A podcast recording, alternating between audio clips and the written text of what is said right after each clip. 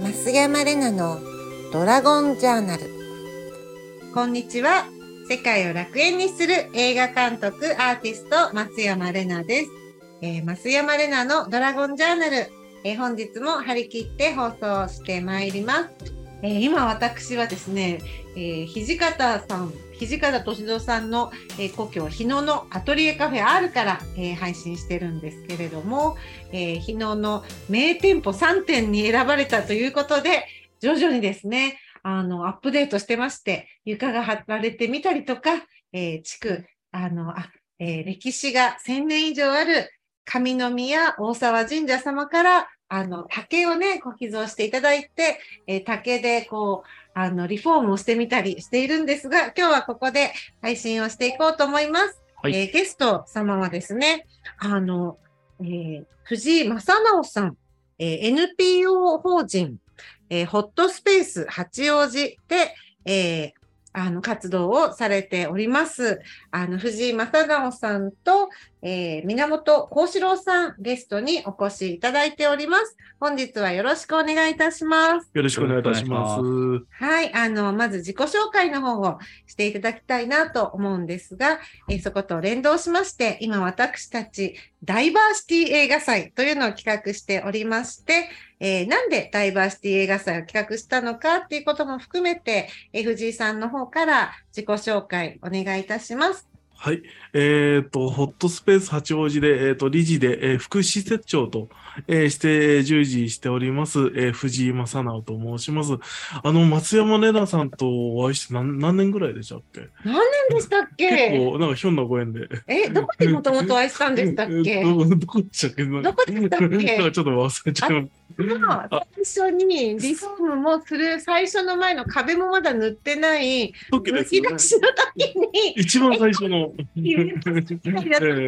最初にくださって、ずっと応援してくださってありがとうございます。ありがとうございます。何年だったかな？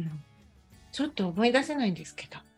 ね、はい、まあ、それで、まあ、あの、ひょんなこんなで、まあ、昨年でしたっけ、あの、はい、まあ、あの、まあ、理事の、まあ、会の皆さんと、はい、まあ、あの、ダイバーシティ映画祭を、まあ、企画してやろうということで、はい。え、あの、まあ、今、少しずつね、はい、準備させていただいて、はい。まあ、そういう形にできて、はい、していけたらいいなという。ダイバーシティっていうと多様性っていうことですよね。その多様性が含まれた映画祭っていうのはどういったイメージなんですか、やっぱりまだ、その、まあ、精神障害の、まあ、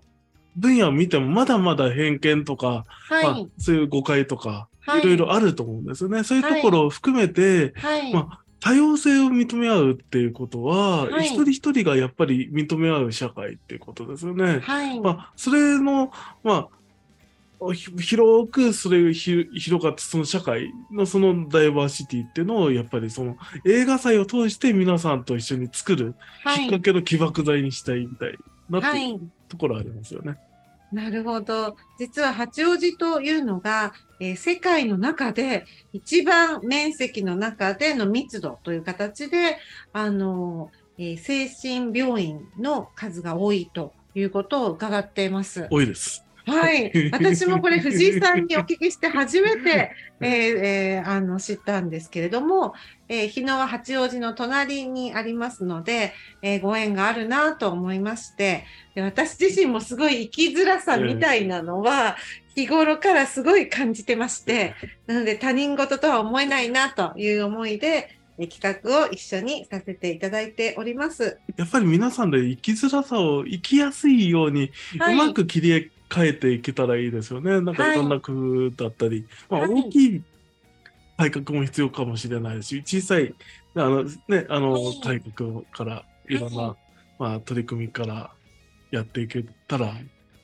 より良くなっていくのかなっていう。そうですね、ね、そういったことができる映画祭があの実現したら素敵ですね。ねこのダイバーシティという考え方は、えー、源幸四郎さんが、はい、あの最初にこんなんやったらいいんじゃないみたいな形でご提案をいただいて、もともとどういった思いで、このダイバーシティの最初は映画祭じゃなくてアートをやろうかみたいな話で提案があったと思うんですけど、どういったイメージだったんでしょうか？そうですね。やっぱりその、まあ、特にね、こういう表現活動をやってる方には多いと思うんですけども、まあ、なかなかね、一般の社会のに適応しづらいというかですね、はい。えー、まあ、例えばその、段取りが苦手とかね、はい。時間の管理が苦手とか、はい。片付けが苦手とか、はい。好き。そう、そういう、その、ことばかり。はい。えー、っと、まあ、その代わり、この、えー、まあ、行動力があったりとか、行動力って言っても、その、はい、もう好きなこととかね、うん、あの、思いついたことに対してすごい集中力で、うん、あの、取り組むっていうね、うん、あの、その時の瞬発力がものすごい高かったり、その集中力も高かったりとか、ただそれ以外のことはちょっとこう、忘れちゃうっていうかね、あの、集中しちゃうがために、他のことをそっちのけになってしまって、、うん、あの約束が忘れてたとか、うん、あの時間を忘れちゃったとか、うん、あの片付けはちょっと後回しにしてとかね、うん、えー、そういうことが、あのまあ、よくあるというか、で一般の方からするとちょっとこうなんて言うんでしょうね、えー、まあ、もう場合によってはもう本当信じられないっていうかね、はい、あの、感覚が全くずれちゃってて、はい、えっ、ー、と、理解しがたいというかですね、はい、えー、いうことが多々あって、うん、まあ、そしていて、実際、まあ、当事者、本人も、結構生きづらいというかね、はい、あの、忘れ物多かったりして、はい、あの、駅まで行ったら、財布がないとかね、はい、ああるいは、そうですね。出かけようと思ったら鍵がないとか、もうね、ほんとしょっちゅうしょっちゅう、毎日何かを探すのに3、4時間かかってる可能性ありますよね。そうですね。なんかそうならないように鍵の置き場所を決めたりとか、まあ少しずつ自分と付き合うための努力をね、しながらなんですけれども、でも、こう、一般社会の中で、なるべく、まあ、迷惑かけないように努力もしていきながら、その個性を魅力と考えて、その人ならではの、その人にしかない何かを輝かせていくような、そんなイメージでもう一度社会設計をしていく時期なのかなというのも思うんですよ。で私自身は芸術家として、えー、もう2001年に、えー、もっと前ですね、1997年ぐらいからアート発表を始めてきたから、もうなんか四半世紀以上やってるのかな？という四半世紀、25年芸術家やってるんですよ。私が10歳の時だ。そうです。そうなんですよ。小学生。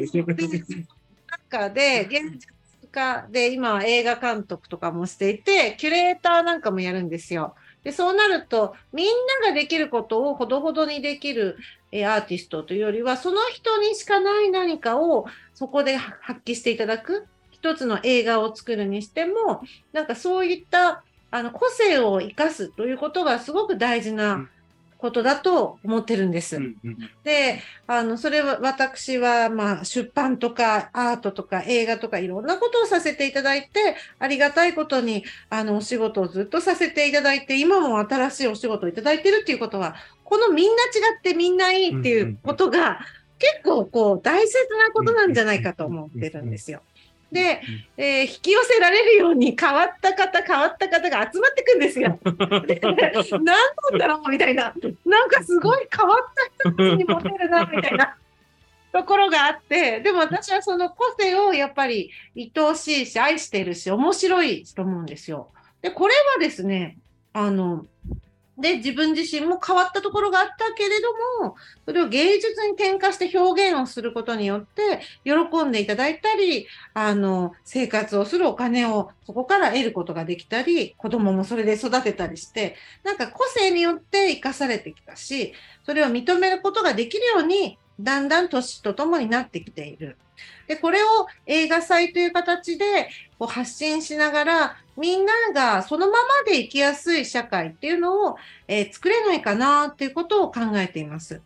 で、一つ、その今は AI アートというのを、えー、アート、AI アート集団パラミタという団体を作って提唱しているんですけど、この AI の進化っていうのは本当著しいものがあって、このままだと単純労働の部分っていうのは、ほぼ全て AI に置き換わっていくということが、あの、想像できるんですよね。で、そうなった時に、今まで私たちが無理やりでもなんとか合わそうと思ってた社会というもののベースを作っていた感覚というものがごそっと、えー、失業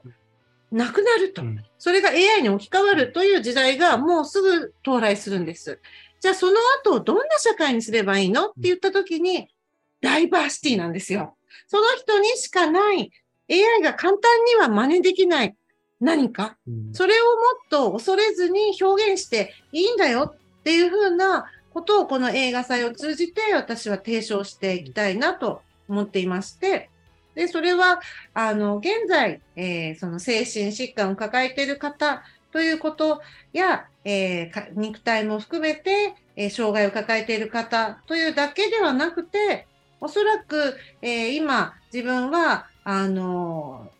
えー、普通であるというふうに思っていて、普通に仕事をしている社会人ですよって思っている方も含めて、いつ誰かの仕事がなくなるかもわかんない時代に来てるわけですから、その月の時代をこうどんなものなのかなって恐れずイメージしていくこと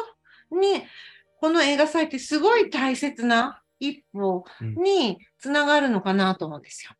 今、あの、コロナ禍になって、うん、だんだんなんか AI 化が進んでると思うんですよ。すごい勢いで、テレワークなんかもね。そう。はい。あとは、まあ、普段ファミレスとか行くと、はい。あの、ウェイターさんが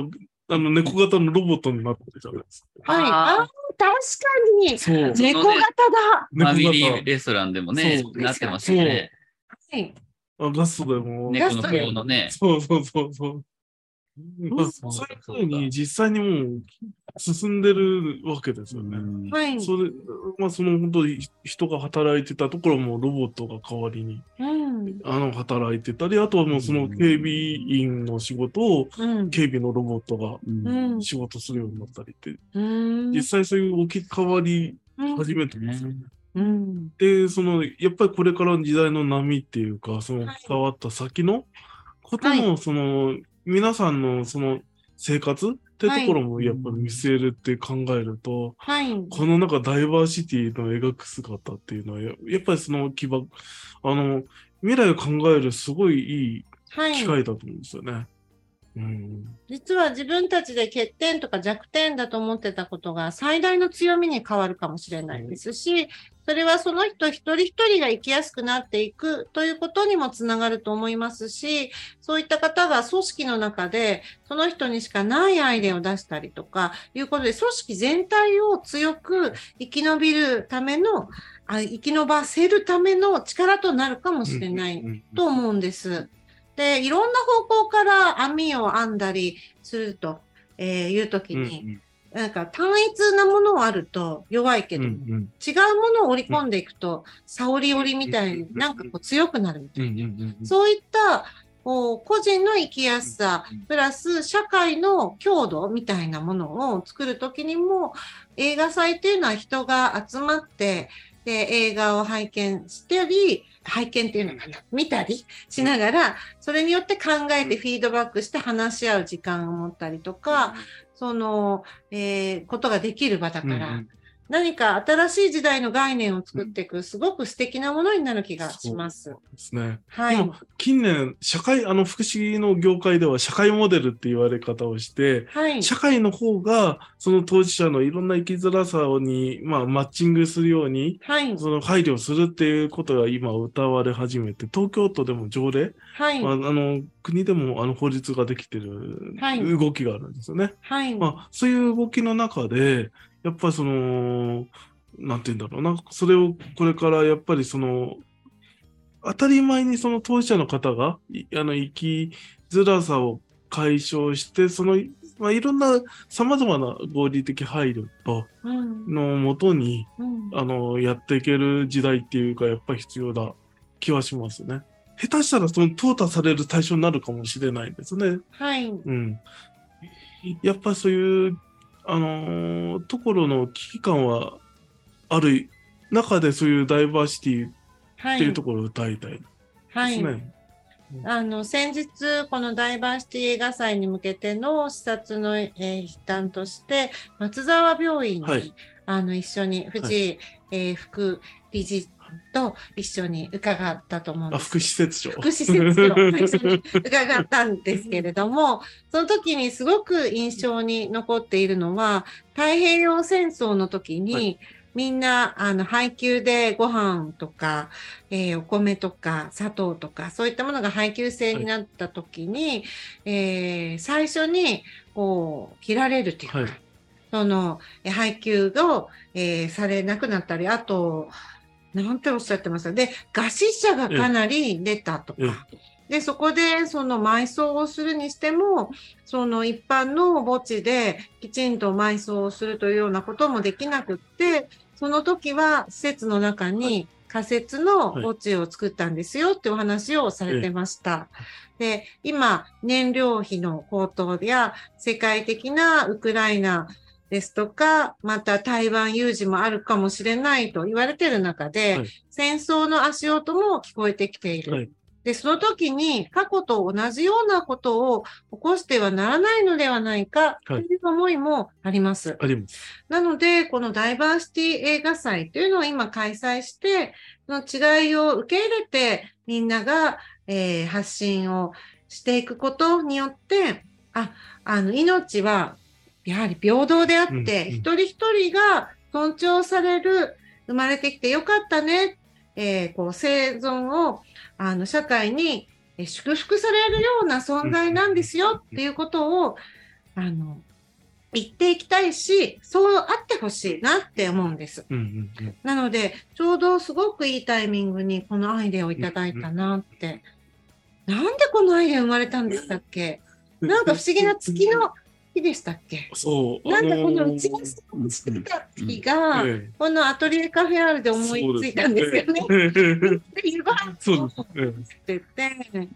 で、打ち合わせだ、夕ご飯だって言って、なんかその時、宇宙ショーの日だったんですよね。あ、月食と、はい。あ、そうだそうだそうだ。ね。金星でしたそうだ、みんなで見たよね。あの、月食、月食かなんかでね。それがなんか重なった、そうだ、そうでした。なんか不思議な日でしたよね。それで夜話してて、はい。この話になったんですよね。はい。で、補助金申請をして、なんか企画考えましょうって言って降りてきたんですよ、ね。そうです。うん。ですね。からそこの多様性についてね。はい。あのまあ、映画での中でもですね、あの、4分の1の奇跡っていう映画があって、はい。そのアフリカの方でマラリアが、ね、あの、で、こう、人が大変な状況になった時に、そのマラリアにかかりにくい遺伝子を持った人がいるって言ってね。で、その時に、その、あの、結構高い確率でですね、その重い障害を持っている場合があるっていう、それが4分の1っていう確率があるらしくて、で、その、マラリアにこうかかりにくいっていうことはですね、その全員がぜ全人間自体が全滅することを、まあ、防ぐ、まあ、一助になるわけですよね。ただその方がこう障害を持ってる確率が高いっていうことに何かこう意味があるんじゃないかっていう、えー、内容のこの映画っていうのがあって、まあ、そういうことをそれを、私もそれ見て、あ、なるほど。やっぱりその、人にはやっぱりこの生き、生まれてきた理由があるんだなっていうのが感じて、その、やっぱりいろいろなこの、なんていうんですかね、障害を持っていたり、はたまたその、えー、まあ、得て増えてがそれぞれあって、いろんなタイプの人がいる。でそういうことの、えー、意味っていうことを、こう、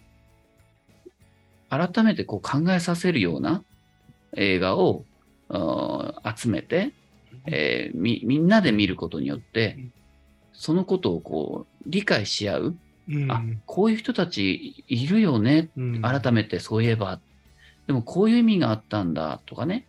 あの、あ、こういう生きづらさを持ってるんだとか、その、まあ、えっ、ー、と、やっぱりその、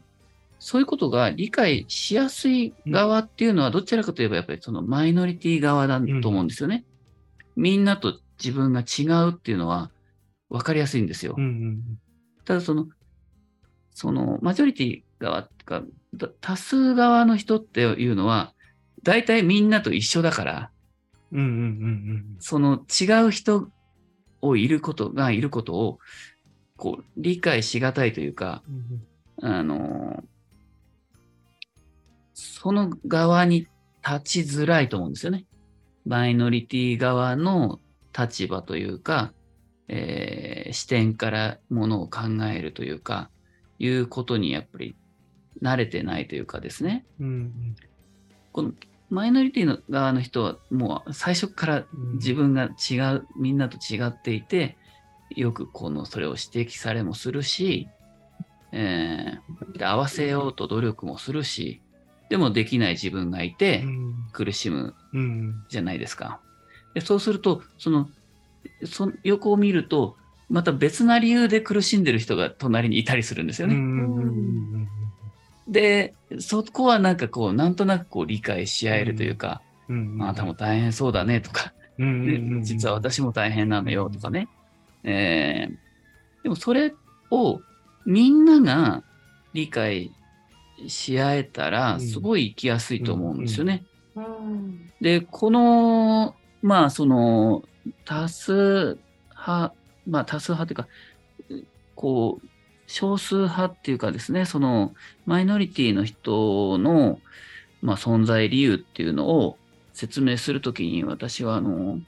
その、よくね、その、赤血球と白血球のね、うん、お話をちょっとするんですけどね、うん、その、血液の中に赤血球と白血球があって、うん、で、赤血球はもう毎日毎秒働いてるんですよね。うん、酸素を運んで、せっせせっせと、あの、働いてるんですけど、一方で白血球は酸素運ばないんですよ。だから、普段は結構、ぼーっとしてるっていうか、ぼーっとしてるわけじゃないですよ。あの、運んでない。だから、引っ越しの時に、みんなせっせせっせ運んでるのに、何もしないでぼー、ぼーってしてるっていうか、あの、は、運ばない、まあ、人がいるとするじゃないですか。お前働けよって言う、かもしれないんですけど、やっぱり働く、はその運ぶ機能がついてないんですね。で、えー、何のためにあのいるの？みたいにね。しかもむしろ白血球の方がでっかいわけですよ。赤血球よりも。だから、その、あの、デクノボーというかね、ウドの大木みたいなね、うん、あの、大きいばっかりで役立たないみたいに思われるかもしれないんですけど、いざ何かその外敵がやってきた時には、命を懸けてこう、うん、あの、戦う？っていう役割があったりするんですよね。だからそれって、あの、その時になってみないとわからなくて、その時になると、すごい重宝されるというか、みんなが助かったってなるんですけど、そうじゃない時は本当になんか役立たずみたいに思われてしまう。うん、だからその、やっぱりその多様性をお互いにこう理解し合って、こう尊重し合うっていう、えー、ことがあのー、まあ、生きづらさの解消に、うん、まあ、役立つのではないかなって思っていて、うん、そのためにみんなで一緒にそういう、えー、テーマを、の、映画を見る機会っていうのを作ることによって、うん、えー、その理解の促進の一助になるといいなって思ってるんですよね。ダイバーシティ映画祭で新作公募もしてもいいかも。うん、いいと思うんですよ。やりましょうか。やっぱり。本開催の予定で、はい、で今その準備、うん、えー、前夜祭企画を今5月ぐらいにね、はい、考えてるんですけど、その私たちが今気がつかない生きづらさとか、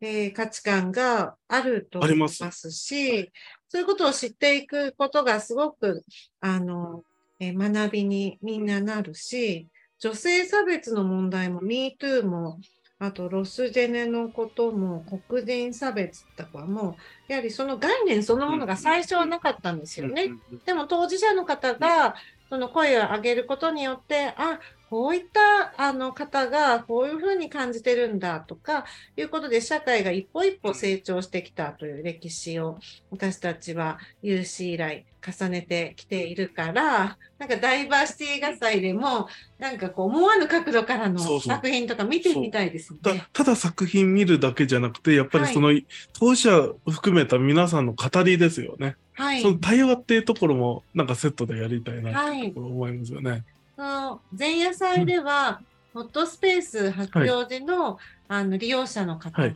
この利用者の方々の当事者としてのお話も、えー、おあの、えー、講演とか対談とかいう形でお話しするということですよね。そうです。どんなお話になるんですか？ああ、その、うん、発病の背景とか、いろんなそのエピソードのお話とかあると思うんですよね。はい。あと、その、普段の生活の生きづらさ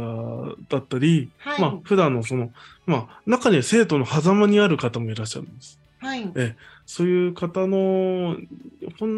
ご本人の気持ちをぜひとも聞いてほしいなと思いますよね。はい。本人の口から、本人の語りを聞くっていう、うん、そこにやっぱり本人の語りを聞くっていうことがすごい、あの、あの勉強になると思うんですよね。はい、うん。やっぱりそういうところを傾聴していくことで、まあ、あの、先入観が変わる、